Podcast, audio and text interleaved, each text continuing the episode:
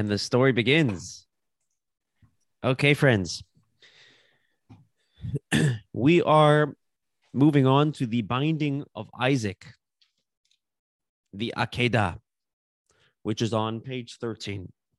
On the bottom of page 12, there's a short prayer we recite on days Tachnun is recited, on days that the confessional prayer is recited, beseeching God to um, deliver us, have mercy on us, just as um, he did on Abraham, and just as Abraham was dedicated, we're going to be dedicated. And we talk about Abraham's dedication, the binding of Isaac. This is a um, copy paste straight from the Torah, straight from the Bible. Abraham had 10 tests that God put him through, testing his loyalty. And the most perhaps explicit one, not all of them are explicit in the Torah, some of them are based on Midrashim, but this one's clear in the Torah. It's it's quite a long um as far as prayers go, not as far as Torah reading goes, but as far as prayers go, it's pretty long. We're not going to do the whole thing today. We're going to split it up into multiple parts the general story by raise of hands before we, we, we get into this um who's under who's aware of the basic storyline of the binding of isaac raise of hands okay right quick recap god tells abraham offer your son as uh, an offering on an altar this was the test abraham ran and did it and as he is getting Isaac prepared, an angel comes and says, Abraham, don't do it. Don't do it. It was a test. You passed the test. You showed your commitment. And we'll, we'll go through the prayer. We'll understand a little bit of a deeper significance here. But let's first understand the context here. Why are we discussing this before prayer? This is part of the preliminary prayers that we say in the morning. It's traditional to recite it daily. But why is it relevant to prayer? Why is it relevant? To, why does it belong in the Siddur? We read it twice a year. We read it on Rosh Hashanah, and then we read it when the Torah portion comes up um, in Parashas Vayera. But why are we reading it now on a daily basis? Why is it relevant? In general, there's two reasons. Number one, to remind God the dedication that our patriarchs had, and that merit, accept our prayers. We come from royalty. we come from real dedicated, you know, we come from Abraham, we come from Isaac. This is our lineage. This is what we're trying to carry on. So accept our prayers in that merit. But number two, it's a reminder not only to God of the dedication of our patriarchs, it's a reminder to us about the dedication that our patriarchs had real dedication, real sacrifice in the most literal sense. Let, let's go through, we're going to go through probably the first maybe uh, 10 verses, maybe even less today. We'll go through them and let's try to understand what's happening, what's going on here.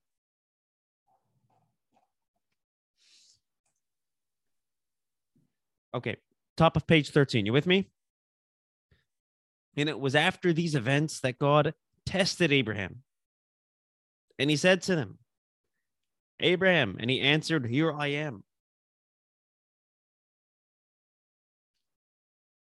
And he said, God, take your son, your only son, whom you love, Isaac, and go to the land of Moriah and offer him there as a burnt offering on one of the mountains, which I will tell you. Okay, let's stop right there. God tested Abraham again, you hear me say this all the time, and I'm going to say it more often. Translations are dangerous. Tested is a correct translation, but it's not the only translation. But that's why translations are dangerous, or rather, translations are limiting, because there's more than one correct way to translate a word. But when you rely on a translation, you're forced to pick one. Take a look at the Hebrew. It's the first line. And behold, it was after these events. Vaha Elohim and God, Nisa tested as Abraham. God tested Abraham. The word Nisa has another meaning. And this is going to be so, um, this is going to be an incredible life insight. The word nisa means test. The word nisa also means to uplift. God didn't just test Abraham, he uplifted Abraham.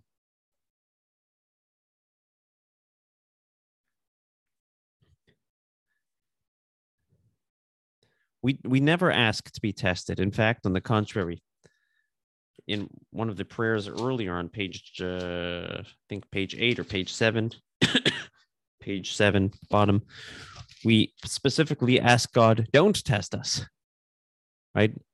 Don't bring us up to being tested. We don't want to be tested. In the event that we are tested, what God is essentially saying is, I want to lift you up. And it's going to take a little bit of work. Might take a lot of work, but I want to lift you up. And God wanted to lift Abraham up. And you know why Abraham was now a test good could break us if we don't pass the test, but if we pass the test, it makes us. Right? What was Abraham's response?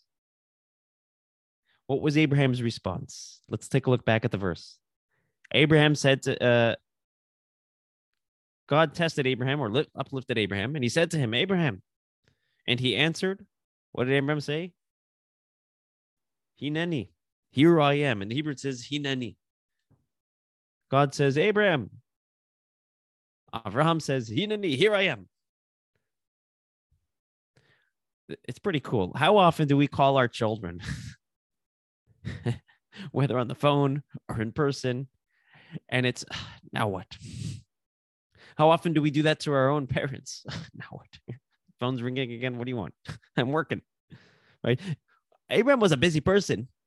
He had a life. He had children. He had multiple wives. he had a lot going on.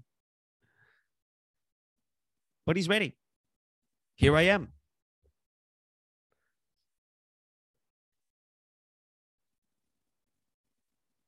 Rashi tells us that the word hineni, here I am, is an expression of humility. I'm open. I'm open to do whatever you want. I'm ready. Contrast our um, teenage, adolescent, or even post teenage, post adolescent children to when they were infants and you call them. They turn around to you and smile, right? So, what did Abraham have that he had going for him that he was able to be lifted up? He was like a child to God. He wasn't cynical, he was faithful. He was like a baby in, in a good way. He, he wasn't philosophical with God, he was genuine with God. What he felt was a raw connection. The connection we have with an infant or even a, a baby post infant it's it's very raw. They'll do anything and you're going to love them. And then they reach terrible twos. And everything is just annoying right? And then they reach pre-adolescence and everything's even more annoying and then they reach um adolescence and post-adolescence and it's like come on man just get just, just why can't you just do things the way i want you to do? Right? There's a because the relationship is now is not is no longer raw. We're no longer focused on the relationship we're focused on the actions in the relationship the behavior in the relationship. We're not focused on the relationship itself. But when they were babies we just love the behavior we, we don't love the behavior we just love them anything they do is cute. Abraham harbored within his inner child. I'm a child of God, and it's just that simple. We call this in Hebrew or Yiddish a yid. Just simple. You're my God, and I'm accepting you. I'm your child. No cynicism. This is a raw soul connection. It's not a connection because it makes sense. It's a connection that is just, you know, you don't love your infant for any particular reason. When they're teenagers, we have to start making up reasons why we love them. Abraham didn't love God for any particular reason or vice versa. Abraham realized that God loves me, but not for any particular reason. There's just this raw love, like a child. And because of that, he was open to whatever God had to tell him. Now, it's a good thing he said, Hineni, here I am, before God told him what he what was about to transpire. um, that's what happens when you say yes before you know what the, the, the conditions of the deal are. No, I'm kidding. This is essentially the difference, by the way, between. Um, th- th- this is what how Judaism describes genuine humility. Humility means, Hineni, here I am. What is needed of me? What am I needed for? Humility isn't how uh, isn't loathing in how deficient we are, or ruminating in all of our shortcomings. Humility is hineni. Here I am, like Abraham. I'm ready. What do you need from me? What motivates that is being like a child to God, cutting out the philosophy, dropping the cynicism, and just feeling that raw connection. Okay. Just up until now, you could understand why we're reciting this before prayer. This is definitely getting us in the mode of prayer. Think about this before you pray. Before you about to before you open the siddur, before we get to the meat of prayer, the Shema, the Amidah, let's try to emulate Abraham. Let's try to harness our inner soul, our inner child that loves God and God loves it for no particular reason. It's just this raw, beautiful. The result of that, I'm ready. What do you want? I'm here. And then you find out what's actually expected of you. no, I'm kidding. Okay, before we move on to the next couple of sentences, any questions, thoughts, reflections? Just without bringing up a gigantic uh, controversy, what's the difference in what God commanded Noah and God commanded Abraham? how, how was it different? What was ex- Noah did? There was no sacrifice expected of Noah. Yeah, that's that's true. Right? Noah was expected to save his own life, and he did. Did a great job doing that. He was expected to save other lives as well, and he didn't do that. He kind of failed at that. They both answered the call, though, of, of God. But the but one of them was, uh, as you're explaining, one of them was much less personal, probably. It, it was less personal you know, Noah took it took him 120 years to build that ark. It was from IKEA. that no, should have it, taken one hour. Yeah, exactly. It took him 120 years to build that ark intentionally because he was people were supposed to ask him, "Hey, what's what are you doing? There's going to be a flood." He said, "What are you talking about?" And he was supposed to tell him God's going to destroy the world and get them to do teshuvah. Um, Abraham had a very different personality you know, when it came to the to Sodom and Gomorrah, Abraham vouched for them. Maybe there's righteous people there. Maybe there's innocent people there. Noah didn't vouch for anybody else. Oh, I could save my family? Great. Everybody get in that ark. We're off. I read a beautiful insight from Rabbi Levi Yitzchak of Berditchev, one of the early uh, Hasidic leaders and teachers, rabbis. And he said, Why didn't Noah pray for anybody else? He's referred to as a righteous person. Well, then why isn't he praying for others? He believes in God. The problem was he didn't believe in himself. He believed in God and he believed that God can save himself and he will. He believed that God could save other people, but he didn't believe in his ability uh, that his prayers can actually make a difference. He had a little bit of self doubt. Abraham had self confidence. Abraham was willing to vouch for Sodom. Abraham was willing to share the message that there is one God that is relevant, that matters, that cares. He was willing to share that for the to, to, to the entire uh, world.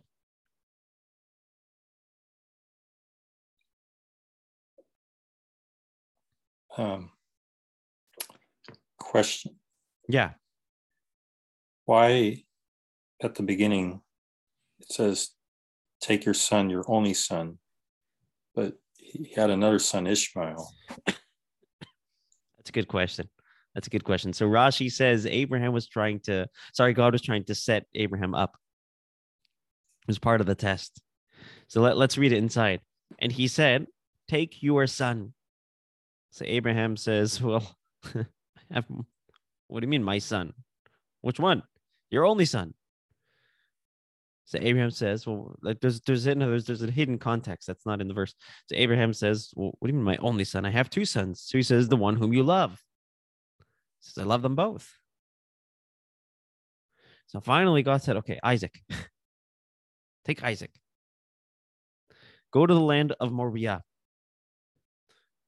And by the way, anybody know where he actually uh, built this offer uh, altar to offer Isaac? Where the temple is. Yeah, the exact spot where the Mizbeach, the altar is, in the temple. That's the exact spot where Abraham built that altar. To the millimeter. Bring him up as a burnt offering on one of the mountains, which I'll tell you. Now, God has a very good disclaimer here because he didn't tell Abraham, go kill your son. That's what Abraham understood.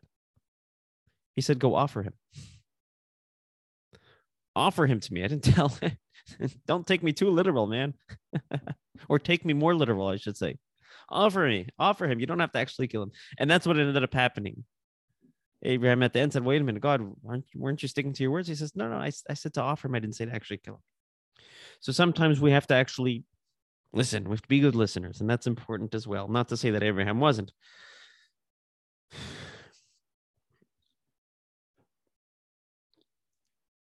This is an incredible test. Abraham was tested in the past. One of the most famous tests was with the king Nimrod in Ur Kasdim. Who's familiar with Nimrod?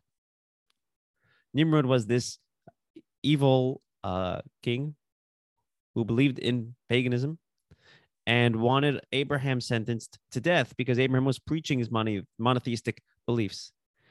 Abraham started his journey toward monotheism, by the way, from a very young age. He started at the age of three.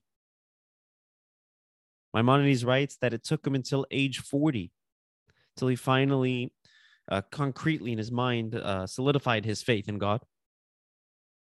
Maimonides writes that he actually wrote text. Uh, Abraham wrote textbooks, in, in, books on works on philosophy, explaining uh, different monotheistic concepts to help it make more uh, more sense to people. We obviously don't have these manuscripts anymore. The famous story that's brought in the midrash, though, is Abraham's three years old, and his dad owns an idol shop. My idols are us. he owns it, an idol shop, and he says, um, "Watch the shop for me. I'll be right back." And his father comes back, and Abraham takes a hatchet. It smashes all the idols. Idolatry. We don't, we don't tolerate idolatry. It's and it's not what God wants, and God is the true deity. So he smashes all the idols except for one. And he puts the hatchet into the hand of that idol. His father comes back, says, What did you do? Said, I didn't do anything. What do you mean you didn't do anything? You're the only one here. He says, Look at that idol. He's holding the hatchet. Idols don't hold. you're you're trying to pawn it off on an idol. It's an idol. You think the idol broke? off? We're gonna lose all our money. Come on. So he says, You don't think the idol can do this? You think it's me? He says, There's no way an idol could do this. It was you. So he says, Then why are you serving the idol? You're serving something you don't believe in. not only does idolatry not true, you don't even believe in it. right? How how many times does our uh, inner idol, our Yetzer Hara, try to convince us of something that we don't believe and it doesn't believe? Right? The famous story of the Chafetz Chaim, Rabbi Yisrael Meir Kagan, in his older years, he passed away in his 90s, I think in 1930. 1930 or 1920, maybe. He passed away in his 90s. He was an old man. He was in shul. I said, Rabbi, you're an old man. You're not working anymore. Why don't you sleep in? Go to the later minyan. So he says, That's what my Yetzer Hara, my evil inclination, told me this morning. And I said, Wait a minute. You showed up to your job pretty early.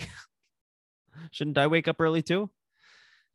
in other words, you don't believe what you're trying to talk me out of or talk me into. Why should I believe it? now, I, I, I, okay, one second. I lost track here. What were we talking about? Okay, Nimrod. So Nimrod says, Abraham, you believe in uh, this one God thing? Well, we're going to sentence you to death because that's and that's not what we uh we, we don't do that. Here. So what he did was he had Abraham tied up and thrown into a big furnace. Abraham made the jump. They give him an ultimatum deny this whole monotheistic thing, accept the pagan gods, or we throw you in the fire. And Abraham jumped into the fire, and miraculously he was spared. Nothing happened to him, and they were shocked, and he won their hearts. That was pretty. Um, that's a pretty big deal. That's a lot of sacrifice. that's a lot of dedication. How many of us think we would jump into that fire? Okay, I would tell you your soul is strong enough and you would, but right now we don't necessarily believe that we might. Are, we believe that we, we required not. to? Yes. And your soul would would push you to. But your mind right now would tell you, I don't know, is that something I would do? Right? Even though we probably would. Why don't we read about that? That's a pretty big deal. This is considered to be a greater degree of dedication. The dedication of Abraham jumping in the fire was he dedicated to God or was he dedicated to being right? No way to really know. Was he dedicated to God or was he dedicated to the ideology, to his own ideology? Was it true, what we call in a Hasidic lingo, bittul? Was it true? It's not about me. Was it true submitting to something bigger than himself, or was he just submitting to his own ideology? Uh, ideology. There's no way to know. So God said we need another test. And this test showed everybody that he truly committed not only to his ideology, to his faith in God, but he's committed to God himself, which itself is a powerful lesson. We need to fight for truth, not just our belief of the truth, not just our version of the truth, but the truth itself. Like Maimonides says, the truth is true because it's true. So here's what happens. Um, let's read this inside. Take, I'm, going uh, third line in English. Take your son, your only son, the one whom you love, Isaac, go to the land of Moriah. I'm going to read it in the Hebrew, the third line in the Hebrew, because the translation is, I'm not going to say not accurate. I'm no authority to say that. I would say not a hundred thousand percent literal. Let's let's translate it literally, and you'll see where I'm getting at here. The beginning of the third line in the Hebrew, Vayomer, and he said, referring to God, Kach na, please take. Et bincha, uh-huh. please take your son. The word na means please. You don't see that in the English. I don't know why, and I'm not here to say it's right or wrong, but the Hebrew word na means please. Why was God saying please? Doesn't usually happen. There's 613 commandments in the Torah. How many times does God say please? I don't have a number for you. I, I don't think any of the mitzvahs say please. Um, over here, God says please. And the commentaries explain that God was giving him a way out, implying it's not a commandment. I'm just something I want you to do. When it comes to a commandment, you don't have a choice. You got to do it. Over here, God is saying, please, just, just not commandment. I'm not your king. I just, you know, will you do this, please? He could have said no. I have a question. Yes, please. So what makes him any different to my lady patient that killed all three of her kids because God told her to do it? It's a hard one because, I mean, she could be really speaking to God. It's a very good question. It's a very good question. I, I, I'm. I'll tell you where this question comes up a lot. Yeah. Many people will say, "How do you know that such and such religion is true?" It, you know, they, they have prophets that tell them to do wacky things. Yeah. Right. What's to say? Uh, this is a little bit off topic, but I think this is going to answer your question. What's to say um, Jesus isn't true, right? And his prophecies aren't true, or the prophecies of the New Testament aren't true, or are true, right? The Torah explicitly says that if somebody says to do something that is against the Torah, well, then you know they're false. It's not real. So the, the only barometer, um, the only barometer of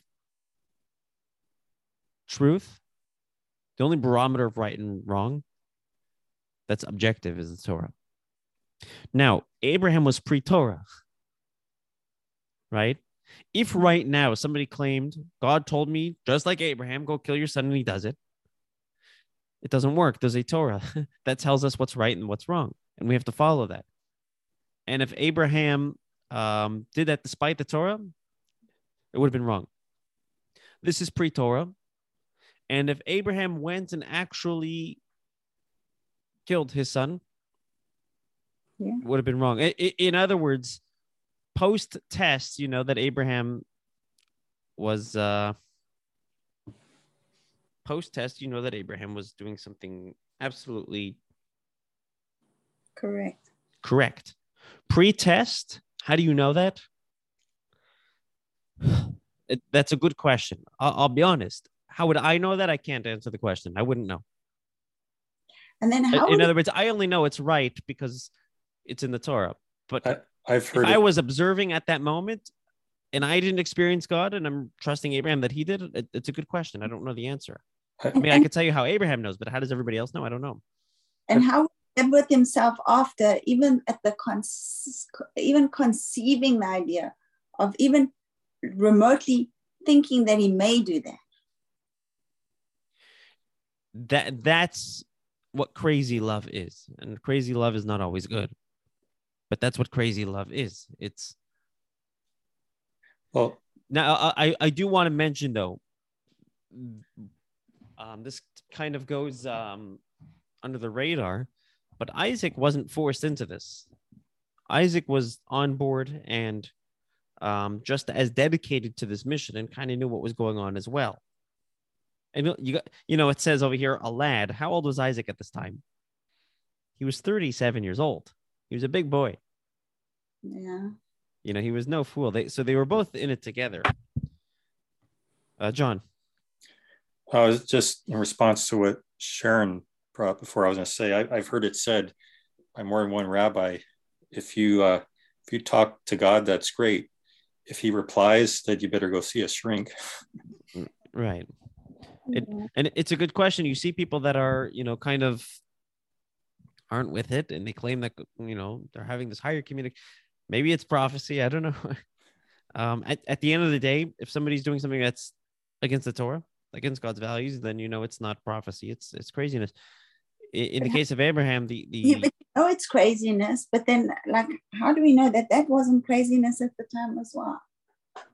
Well, isn't it said that um, back back in the in Torah times, we, we basically God wasn't concealed to us, and and in our current time, God is concealed, so we wouldn't like the the thing I quoted before. It kind of sounds like a joke, but in a way, it's true, right? yeah, it, it there is a truth to it, uh, an element of truth to it. The bottom line is, I think Sharon, you have a very good question. How do we know? Where was Abraham? Uh, where was Abraham's sanity? Right. So if God told him to do it, if it wasn't God, it was an illusion. Okay, the guy's insane. if it was God, and you can ask, how could God ask him to do that? And that's a separate question. If it was God, then he's choosing God over his own sanity. He's choosing truth over comfort. It's obviously not a comfortable thing to do. But if God told him to do it, um, on a much more uh, microcosmic level, we have situations in our life where God has expectations, and it may seem crazy. And everybody's going to think we're nuts. And our own families are going to think we're nuts. And we're going to think we're nuts. and we just do it like Abraham. I get that all the time with the whole nuts thing from family. It, it and, and that this is I mean, this is what Abraham had to put up with. In other words, it, it's only if it was indeed God that told him to do it, then how could you not do it? Which leads us to the question of, well, then what was the big dedication? What was the big sacrifice? Because the truth is, if God told you something to do something, even if it was drastic and crazy, would you feel like you have a choice? No, because it's his truth. So right, Be- because it's his truth. So then, what is the big deal with Abraham doing this? Okay, it, it is a big deal if you. know what the deal is? The big deal is he's our forefather. That what? That that we related and we got that means. if, if he is, I mean, he's he's our father. Uh, he's uh, to all of us. He's our he's yeah. A hundred percent, a hundred percent. But but what would, in other words, you don't have to be Abraham to have this level of dedication when you hear it from the mouth of God Himself. Yeah. So what what is so special? You have other people throughout history, by the way, who had much deeper dedication. We read about the ten martyrs on Yom Kippur.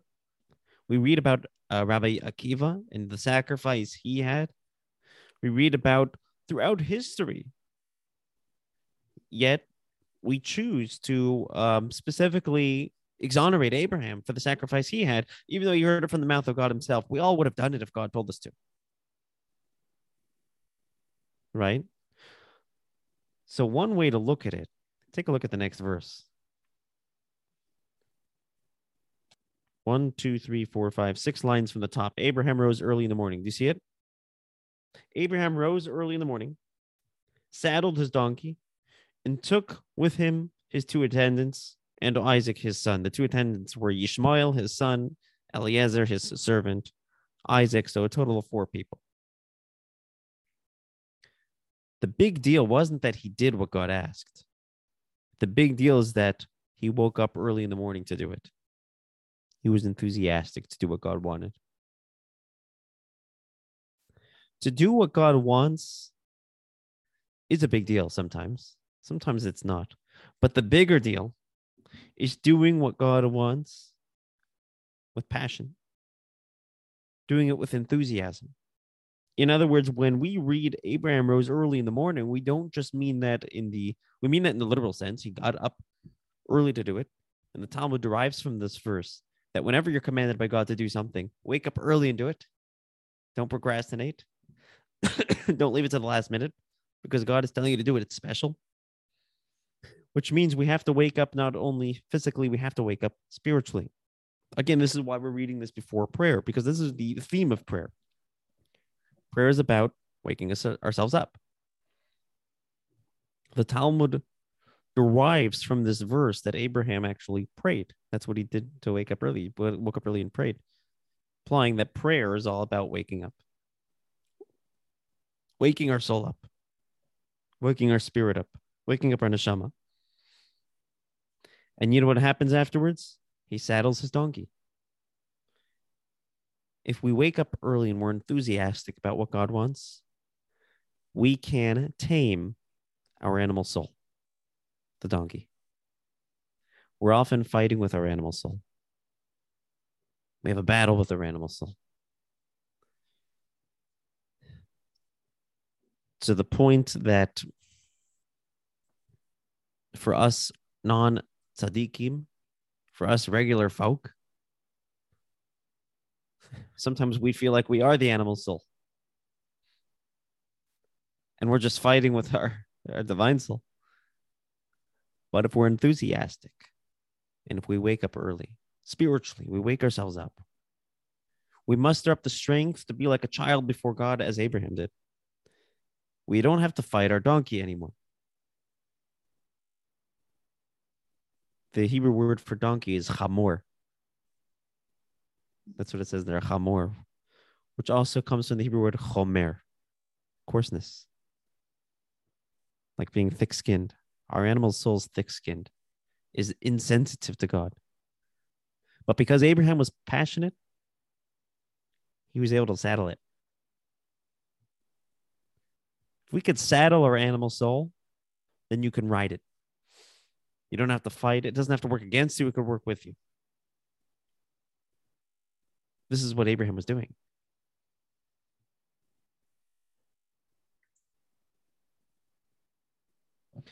Take a look at the next verse.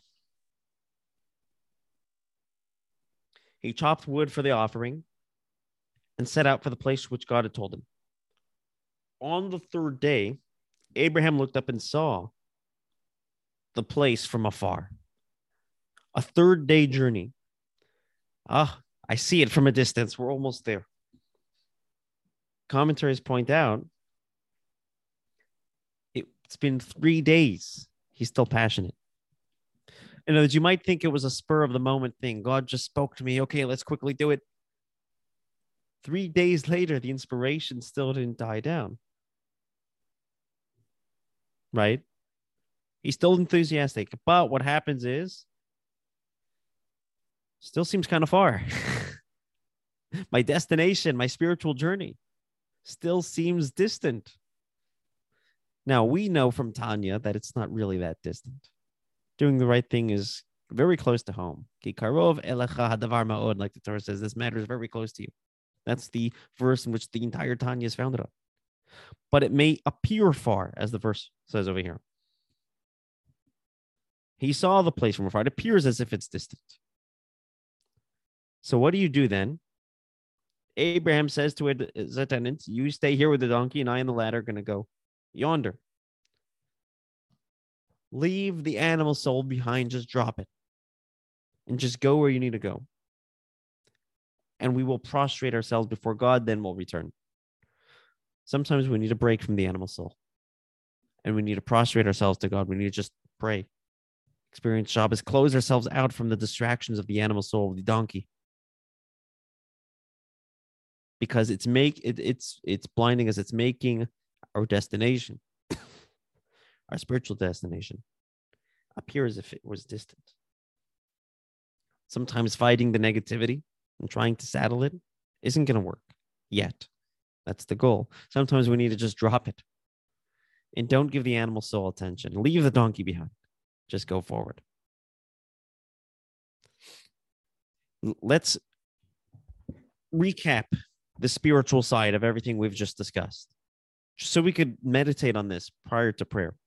Because I think if we think about this before we daven, it's going to redefine how we think of davening or how we think of our Jewish heritage. We feel like God is testing us. The word nisa, test, also means to uplift. God is really trying to uplift us.